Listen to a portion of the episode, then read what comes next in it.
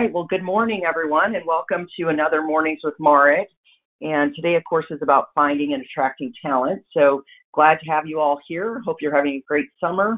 Hasn't been too hot in Texas, so that's great. Um, just a reminder that we do have a Facebook page um, that's available. So if you all want to join us, please get on that. We probably need to get a little bit more interactive than we have in the past, but um, we do have a spot that you can follow things and, and pay attention to the different conversations. And we're still looking for new ideas for the next session. So I haven't quite defined that yet. So if you want to pop some ideas in, we'd love to hear it. So today we have um, Ben Patterson. I know, Ben, you love having pictures of yourself popped all over the place. So um, thank you for um, joining us today. Ben's in Dallas. We're going to learn a lot about Ben today. And I know we've got a lot of your colleagues um, have joined across the state. So happy to have you. Ben, before we get into this, I just I have a little tiny surprise for you, and that is this picture. And I don't know if you remember what that is. Remember that? Is. Absolutely, I remember that. So this is Ben's daughter. This was probably within 30 days of my joining IIAT, and it would be uh, six and a half years ago, Ben when this picture was taken. And we did it just to be your daughter. Can you tell us a little bit about what was going on that day at the Capitol? Absolutely. So the reason she was in the Capitol that day is is she was she had the opportunity to serve as a legislative page for the state rep that's here in the Richardson area that uh, I've gotten to know over the years and, and actually work closely with um, on economic issues and so forth that affect Richardson. But uh, the reason she was invited to be a legislative page is because she went and knocked doors with me on a Saturday morning whenever she was facing a a, uh, a re-election opponent, and so she was so appreciative of. At the time, I guess she was probably 12 or 13 of having a 12 or 13 year old go knock doors that she invited her to come down to Austin and serve as a legislative page. And so that was just that was a fun that was a fun uh, day for her and for me, proud day for me. And uh, to fill some of the time before she was supposed to show up at the Capitol, we decided to stop in and see our friends at the at the state association, right? And so that's when she was sitting in your chair in your office, Marit. Yeah, I thought you'd like that picture, and I didn't want to show it to you in advance, but I wanted to see your happy face when you got a nice little memory. Yeah, I love it. I love it. Special memory. Yes. All right. Well, um, let's see, Matt. I'm just going to check that you can see us properly because I think I got rid of the pictures. Is that working okay for camera? Yep. Yep. We see both of y'all. Okay. Great. So Ben, thanks for joining us. Um, can you give us a little bit of background on your agency and, and how big it is and where you are in Dallas um, and kind of just a, a, quick recap for us so we can get some context?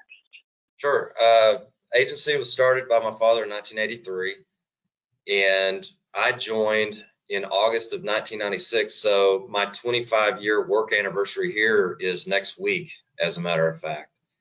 I was the fifth employee that joined the firm, and since that time, as an agency, we do more on a monthly revenue basis than what we were doing on an annual basis back in 1996.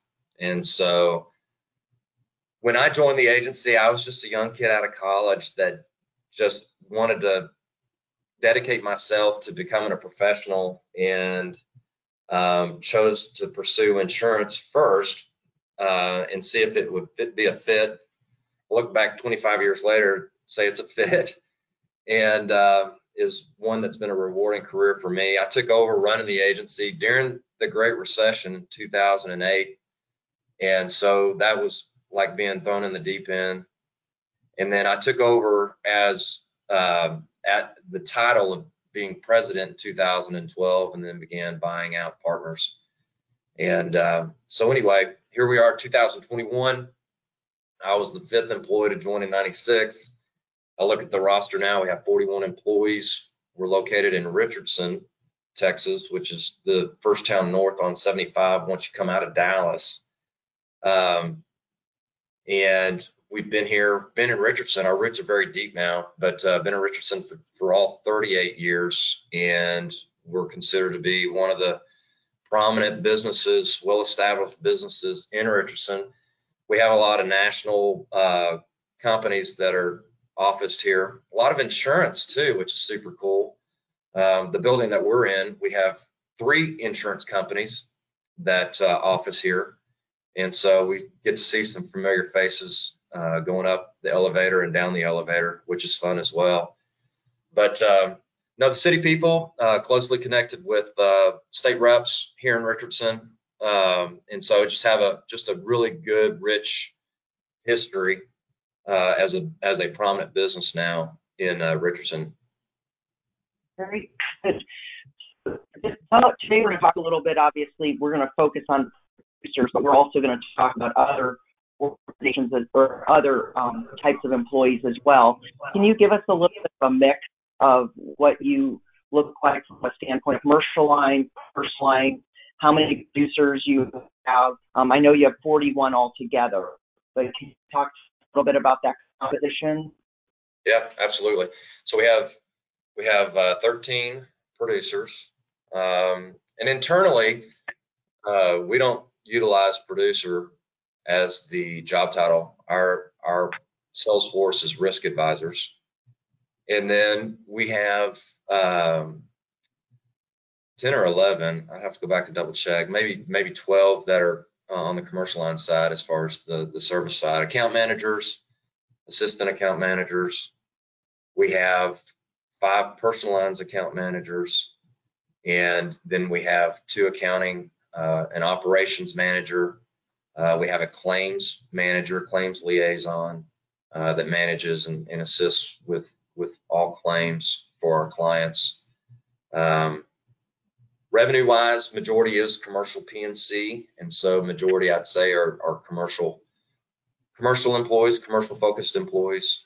Um, and then the we do have two on the benefits side as well. Okay, good. Um, I like that you don't use the word producer. Actually, I was talking to somebody this last week who's on the call I can see today, and he was trying to hire for a producer and made the mistake of putting that as the title in LinkedIn. And so he got a whole bunch of camera crew people looking for jobs. so getting the title right when you're out there looking for talent is critical just so that you attract the right people and not use those terms that tend to be very industry specific and jargon that we're familiar with. So let's right. talk a little bit about um, from your standpoint, you know, where do you tend to find talent? Where do you spend your time networking? Um, how is it that you seem to attract great people? And I want to talk also about sort of your culture and your sales culture that you have that sort of attracts people in and of itself. Okay. So some of the areas that uh, have been successful for, us is uh, I'm I'm still involved with my university, and we stay very involved with other universities. My university, my alma mater, uh, doesn't have an insurance program, but the other universities here locally that that uh, we stay connected with, uh, they do have risk management degrees, risk management programs, and so we hire and have hired students out of those programs. Some successful, some some not.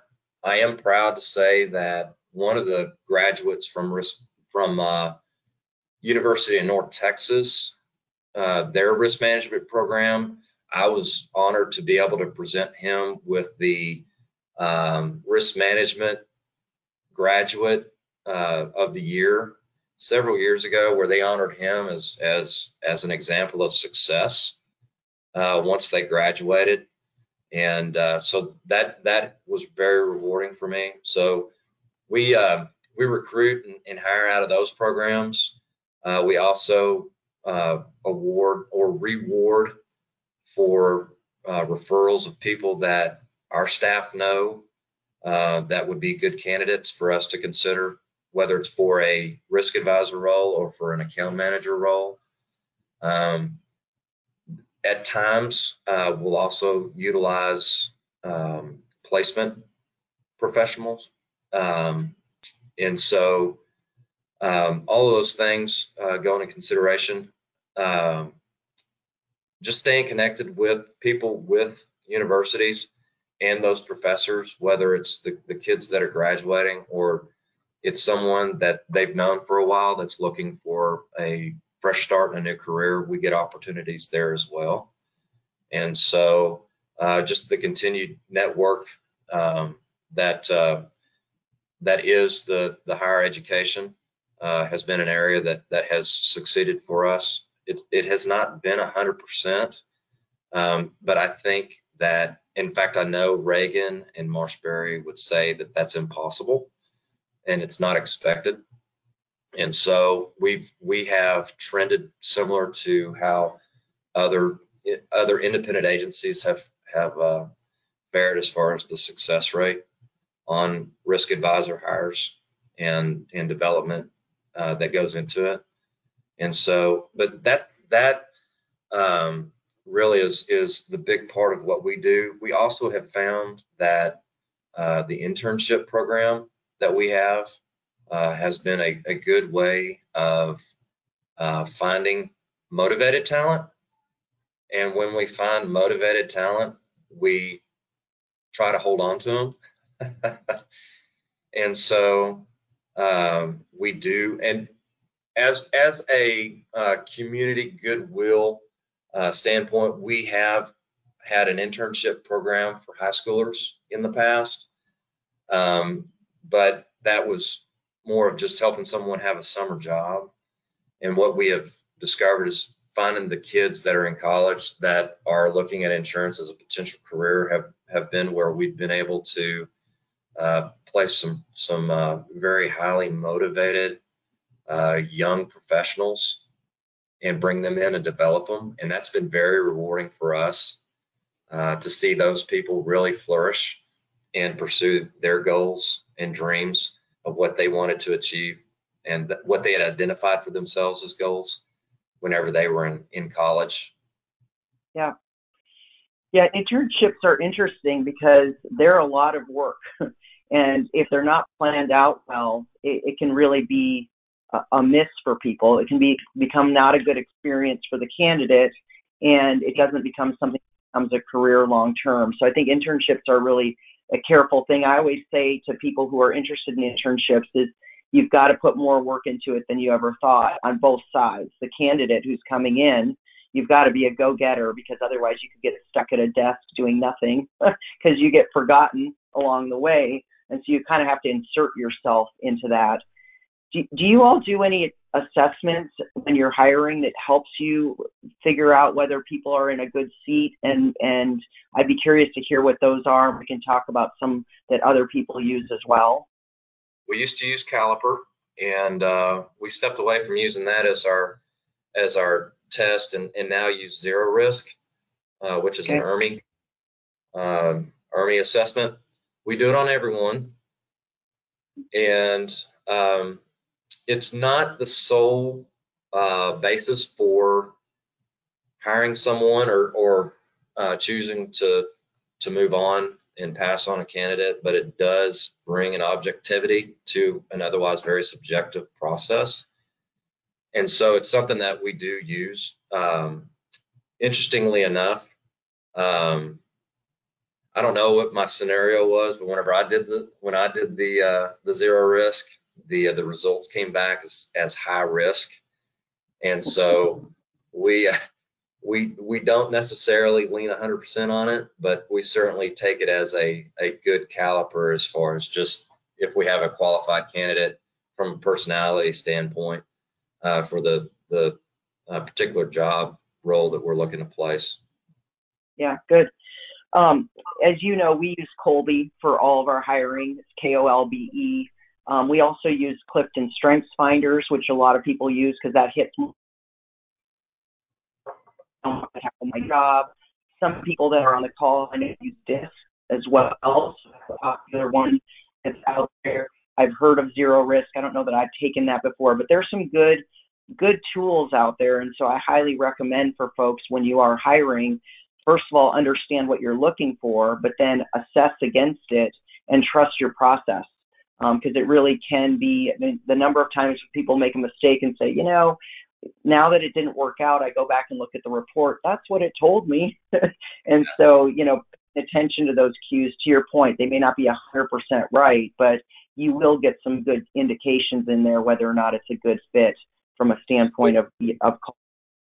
I will also add, it also gives opportunities for coaching some of those areas of weakness, and that that really is a big point of mine. Just things that I've observed over the the years of my career. You know, one of the the things when I was in college of, of learning how to interview, always be prepared for the interview and always be at, be prepared for the question, give me three strengths and three weaknesses. And so that is a question I always ask when I interview. And honestly, I could care less about your strengths. What I really want to know are what are your three weaknesses? And more importantly, how do you overcome those weaknesses? Identify what your weaknesses are, and then how do you overcome them? And um, that's one of the things that I really appreciate about the assessment test is it helps identify where you can help coach on what those areas may be that uh, would be either known or unknown by the candidate uh, whenever they enter the role. Help them, hopefully, help them uh, have quicker success, long-term success uh, working for us. Yeah, and I also think it's helpful because, especially to your point about success rates of bringing people in and making the job work, the more you can be accurate about what you should expect and where it may actually burn them out, stress them out, what can you do to make sure that you've covered that and the expectation. So, so another thing I'll just comment on, if you're in the area, I know that the Dallas Association, the local association, has a recruiting uh, group that I think quite a few people use as well. And of course, now with people hiring remotely, it doesn't necessarily mean they have to be in your community that you're hiring for. You're just looking for good, good great talent. Um, and of course, we have a relationship with Quest Pro, so they've done a nice job for for us as well.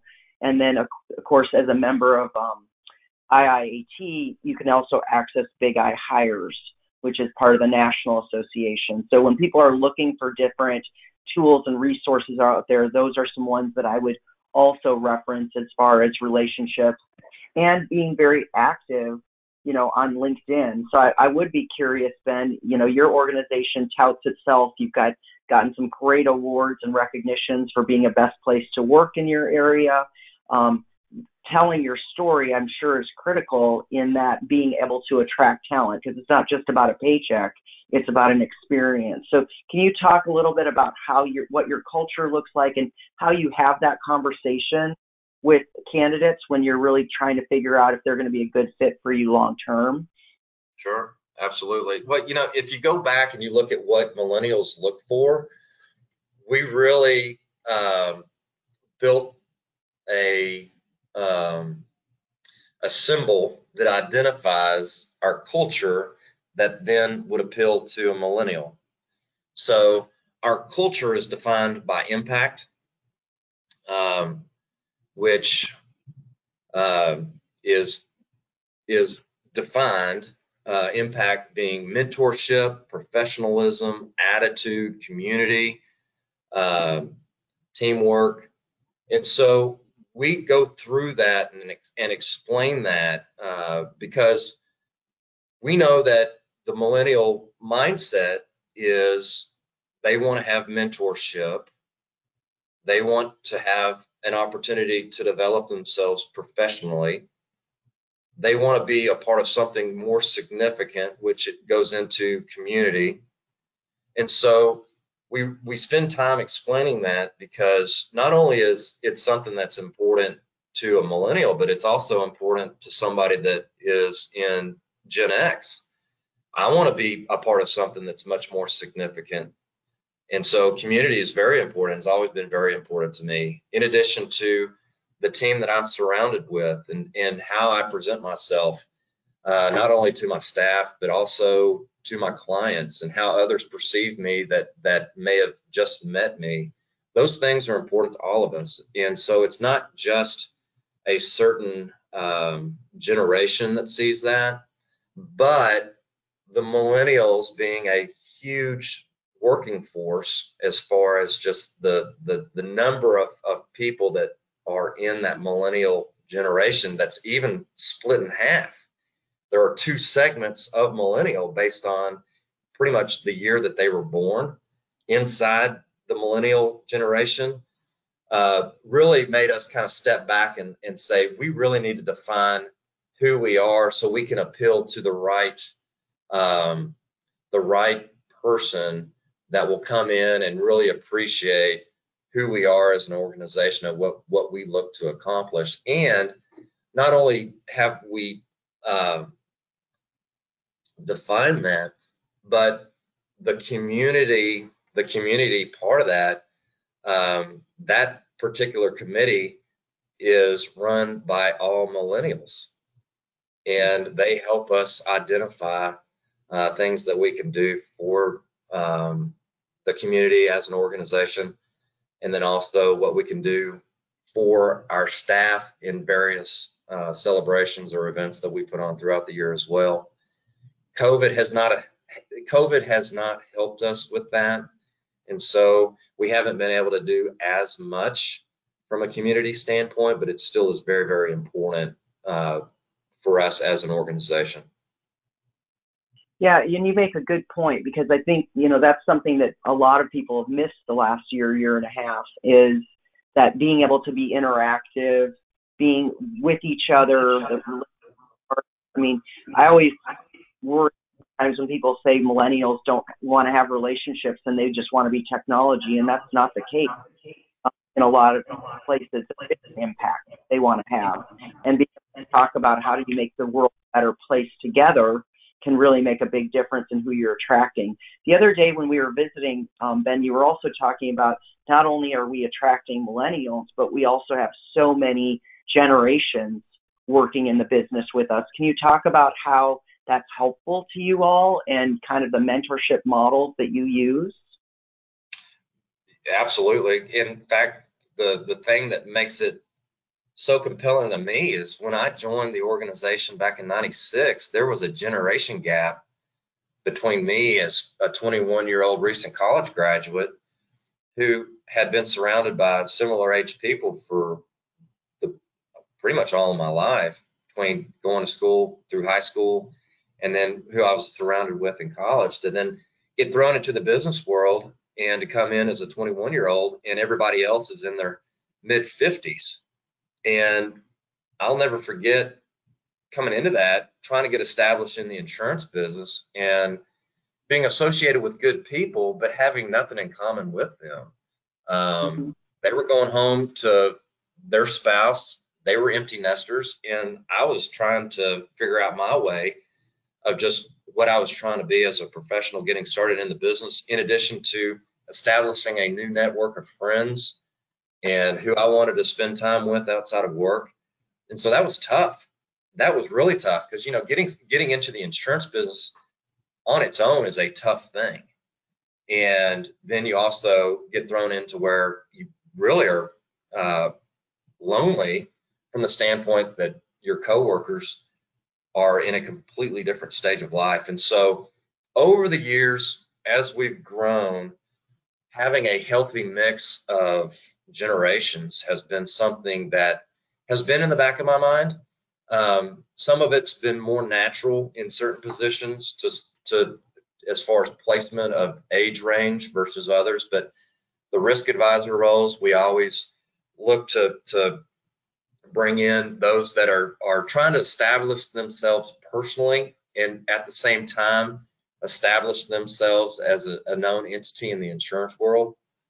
And so that could put them at a point where they're not married or maybe they're recently married, um, but just at a stage of life where they're trying to really define who they are, uh, in addition to the support staff. Um, but we have people that are uh, raising their kids. We have people that are celebrating their kids graduating or becoming grandparents. We also have those that uh, are recent college grads that uh, don't have a clue what life looks like even being married. And so it's just a it's a good healthy mixture of just people in different phases of life where there are uh, things that I know where people are are maintaining connections outside of work just because their life experiences are similar and they want to enjoy friendships that go beyond uh, who they're seeing from 8:30 to 5. Yeah. So let's talk a little bit about those um, relationships as you bring people in and you're establishing mentoring, because I do think mentoring is a great way of creating glue, um, relationships, and learning. Can you talk a little bit about when you're recruiting, how you talk to people about your plan for their development, what kind of resources you're going to put towards them so they have a picture when they're coming in because there are a lot of agencies that bring people in and they kind of get plopped in and they're going to have to figure it out for themselves. And so talking about that process with candidates can be really key knowing that you're going to have support structure um, when you get in there and learn the business because it doesn't happen overnight. It doesn't happen overnight. It does not.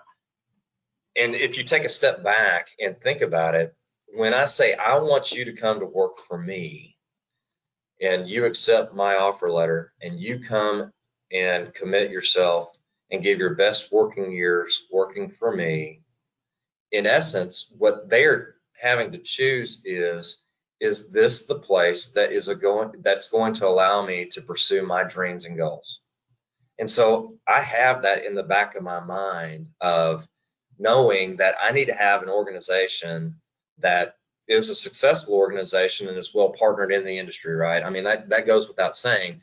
But then identify ways how do I allow this person to come in, plug in, and then enjoy success over a long term period, right? And so mentorship is a key component of that and it's also an expectation internally of if you come and work for this organization, the expectation is you will become a professional. Now, we identify becoming a professional through education and through designations. And we are heavily partnered with the National Alliance. Uh, a couple of years ago, uh, Junior, uh, William Hold Jr., came out with a, uh, a great concept that allows you to pay a monthly fee and then you're able to access uh, a number of, of learning tracks uh, to where based on what you want to achieve uh, what you want to learn your job role um, where you can go in and participate in these learning tracks and earn designations the one that i'm really proud of is the intern that became um, a full-time employee, uh, he was able to earn his CIC through this particular program with the National Alliance uh, within a year. Now he's working on a CRM. To me, that defines helping someone achieve what their goals are with becoming a professional and enjoying success from a long-term perspective and becoming a significant um, contributor to the overall success of the organization as defined by mentorship and professionalism that's in our impact impact um, to where we've given them a platform of saying hey we want you to pursue all these things. We want you to be an invaluable resource not only to our organization but to our client experience as well when they're talking to patterson and associates about insurance but it's you that's answering their questions and making them feel comfortable that they have the right coverages. So when they tender that claim it's going to be covered. And so all of those things uh, go into just the the resources and the things and the expectations that we have of when you come to work for us these are the things that we expect you to do as well. Now it doesn't always play out that way across the board for all employees but the ones that really rise and really make themselves um, impressive it gets our attention as far as for annual reviews and something that's referenced of just the pat on the back of great job. You're doing exactly what we're asking you to do. That really um, is a big part of it of how you develop yourself as a, as a true professional in, in this industry. And then from a risk advisor standpoint we tell them that not only do we expect you to do those things not only do we expect you to um, go out and solicit and write new business, but we also want you to develop your reputation in the business community at large because over time we want you to become a known person within the business community as well. Most importantly with uh, not only with other business leaders, but with our carriers as well. Because when you do that and you're driving success as an individual inside the firm by doing all that, you also become a well known person to those companies as well. Executives, managers, sales reps, underwriters, they all recognize that and they see where you are really starting to differentiate yourself as well to where you become a respected person uh, in the in the business world and in the industry as well, which then should put you on a path of equity ownership in our office as well. And that's one of the things that we have uh, identified is, hey, if you want an opportunity to be in an equity position in our organization, that is one of the key things that we expect you to do is to be known in the community because a partner in our organization should never have an, a carrier executive or underwriter say, yeah, I don't know that I know who that person is whenever I, I give the list of who the who the other partners are in our organization. Good. Good point. Actually, it's interesting that you bring up um, a couple things there. One about carriers. I was just talking to an agency the other day that was frustrated with the fact that they were inviting their um, producers or their agents to carrier events and their social events, but they they were blowing it off. And they said we need to sit down and talk to them and un- explain to them it's about relationships. It's not about just we're going to go out to the ball field and have a good time. It's building a reputation, getting to know people, because we know that this is a relationship business. If you don't have it, you're never going to be able to negotiate through and influence what you have. Um, a couple other things I did want to comment on if you're looking for people who are in sort of interested in insurance, I would contact the National Alliance because they do have some high school programs out there now. So there's high school kids doing, I think, CISR, if I'm correct about that. And then, of course, with our national association, we have schools out there that are in the Invest program. And I know Tammy Land is, is very involved in that too. So there are other higher ed schools that are participating in insurance that would be a good way to hook in and try some of these mentorship programs out. Just curious, just because we're talking about the business community, I know some agencies are having quite a bit of success by finding people, let's say somebody who was in the contractor business, they were a contractor and have flipped them over to now being a risk advisor, so to speak, in the contractor space because they have the relationships, they're known in that industry, they've got experience behind them. Um, have you done that or seen any of those success stories? Because I've seen a few out there. Not necessarily contractor, but uh, we have hired out of other industry segments, and we are seeing success when they bring a um, sales background um, into insurance and so they bring a very sophisticated sales process that they were taught and learned by a previous employer or employers uh, in other industry segments that they then bring to insurance. And it's just a matter of, of um, learning the insurance product to, to then go back and, and be able to present well, which you teach that, right? The yeah. big thing, the big thing you can't teach is how do you go and create the opportunities? You can only you can only get someone so far from a resource standpoint, but the rest of it falls on the individual as far as being able to make those opportunities really happen and develop those opportunities.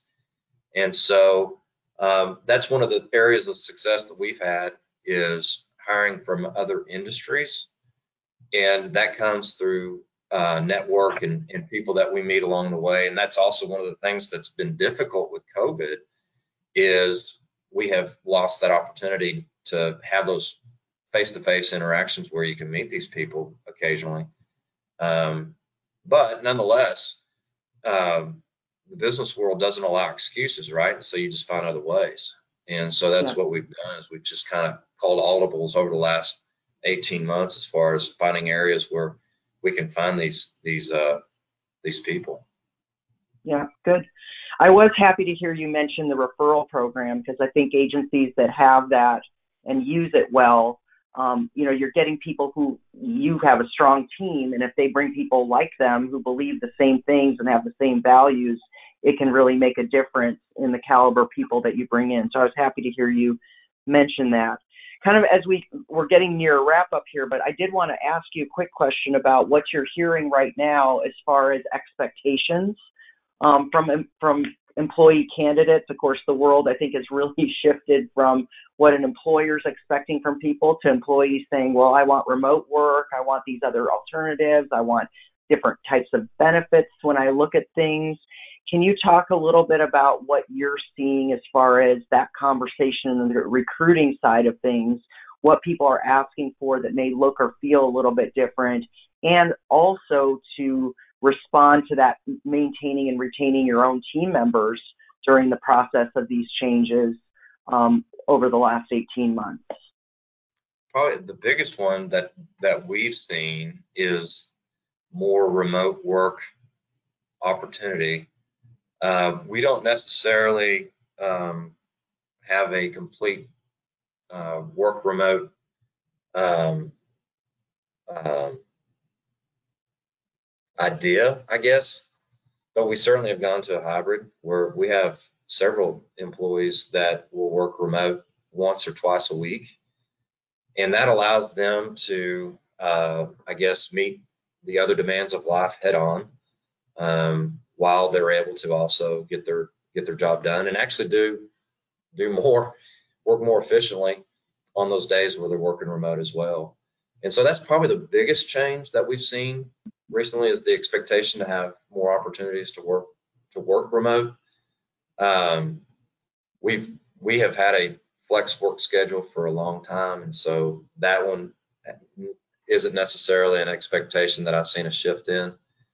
But you know, you got that work-life balance word out or phrase out there, and so you always want to, at least within reason, as an employer, meet in the middle, if that's possible, where you're able to allow staff to enjoy a rewarding career and pursue the goals that they want, but also be available for the other demands that they have that are coming at them from from their personal life standpoint as well.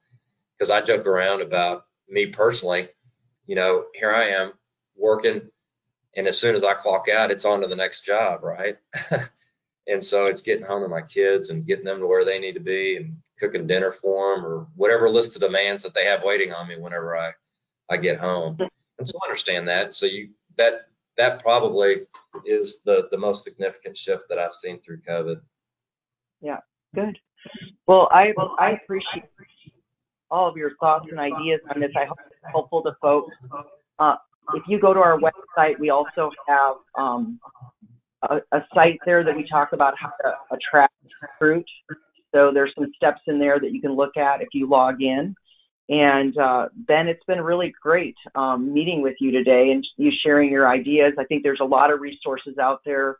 Um, being, you know, really on social media talking about your organization. I think it's key that we talk about culture and you don't just jump right into the nitty gritty job, but really, you know, what, what you're doing, why you're doing it, what's important to you as an organization and a culture is really key to hiring the type of people that will fit your culture better as well.